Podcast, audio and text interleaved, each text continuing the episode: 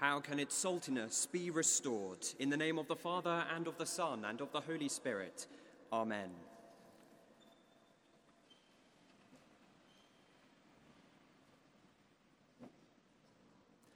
Thomas Merton, the great 20th century monk, priest, and spiritual writer, once said Every moment and every event of every man's life on earth plants something in his soul.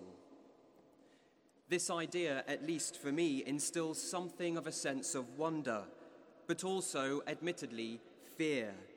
What exactly has been planted in us, I wonder? I believe Merton's image resonates easily with us in that we do not passively experience our lives, but are active agents who respond, who react, and yes, even create motions and happenings. In forming a response, in deciding to react, in the exercise of creativity, something of whatever event is left with us a memory, a feeling, an insight. These imprints, in turn, might condition a future response, a reaction, or a movement in our lives. There is a story to our lives. We naturally create self narratives and common narratives to make sense of a sequence, to justify the progression of time. We are not just a random bundle of isolated events, but a complex web of all that has gone before, all that has brought us to this point, and all that we hope one day to be and this stands for individuals as well as communities. Certain aspects of our stories will seem of no consequence and have no real bearing upon our lives. Others will challenge us, perhaps even systemically change us. There are some things over which we have no control or authority, and others which we most definitely do even when we choose to ignore that power. Our duty then to ourselves and to others is to be aware of how the numerous plantings in our soul forms us as individuals. For what human being knows what is truly human except the human spirit that is within, wrote St. Paul. Some plantings are good and life enriching and others are destabilizing. This isn't as simple as cultivating virtue and casting out vice.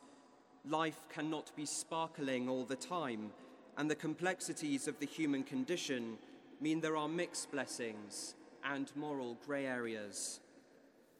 There are periods in life which are hard, which are taxing, and we feel lost, hopeless. Feelings of doubt or depression, confusion, and exhaustion are planted within our souls, and it's tricky to shift them, to make sense of them. It may feel, as Jesus puts it, the salt has lost its saltiness.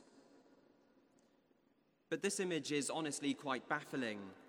Salt, by its very properties, by its very nature, cannot lose its saltiness Sodium chloride is a very stable compound and does not lose its essence over time. This then is more of a proverbial image rather than a factual statement. In the ancient world, salt was of the utmost importance. It was an essential in life. It was used to enhance food as it is today, but that was not its primary function.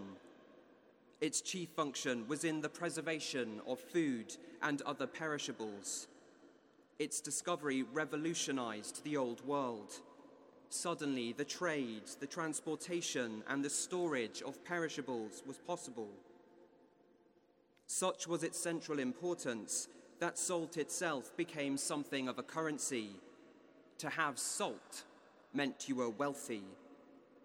Salt preserved the goodness of something. Jesus said that we are the salt of the earth. This says something about our vocation as Christians. We are called to protect what is good in the world today, to stand up for what is true and honourable and pure and life giving. We are to recognize what is good and to point it out and bring it to the experience of others. We are to preserve what is good, that others may encounter it and be nourished by it themselves. This is a work of love. We labour for the betterment of others. Now, this sounds very worthy and noble, but this ought not to inflate our sense of importance, nor reduce our sense of self. We are not the guardians of all that is good, and moreover, we can lose sight of what is good and prefer instead what is not. When life takes a turn, when salt loses its saltiness, when the essence of what is good escapes us, what can we do? In times like this, we realize just how vulnerable we are. In the undertaking of the work of love, in the wanting to share what is good, we open ourselves up to others and we can get hurt. This may lead us to want to stop, to hide ourselves away, to harden our hearts.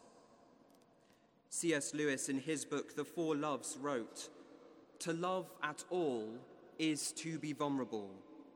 Love anything, and your heart will be wrung and possibly broken. If you want to make sure you are keeping it intact, you must give it to no one, not even an animal. Wrap it carefully with hobbies and little luxuries. Avoid all entanglements. Lock it up safe in the coffin of your selfishness. But in that coffin, safe, dark, motionless, airless. It will change. It will not be broken. It will become unbreakable, impenetrable, irredeemable. To love is to be vulnerable. Our brokenness isn't something to be ashamed of. It is through being broken that an old good can be redeemed or a new good can be discovered. Jesus took our condition, our humanity upon himself, and was broken. But this wasn't the end of the story. It wasn't the point at which God puts the full stop. Jesus rose to new life in his resurrection, a life that acknowledged the brokenness of the old, and not being limited by it, opened the way to new possibilities, new growth, new opportunities. Jesus offers this sort of life to us here and now, a life that is imperishable.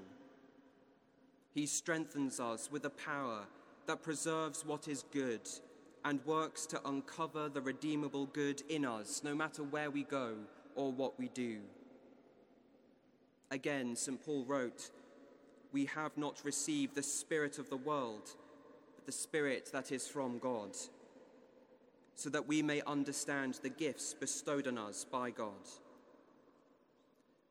No matter how broken things may feel, there is a power at work in us that continually seeks what is good in what can be. In times of hardship, then, we do well to remember our first good, that first truth, that first love with which we gave ourselves to God and to each other and know that hope, change, growth, and life are never far away. Amen.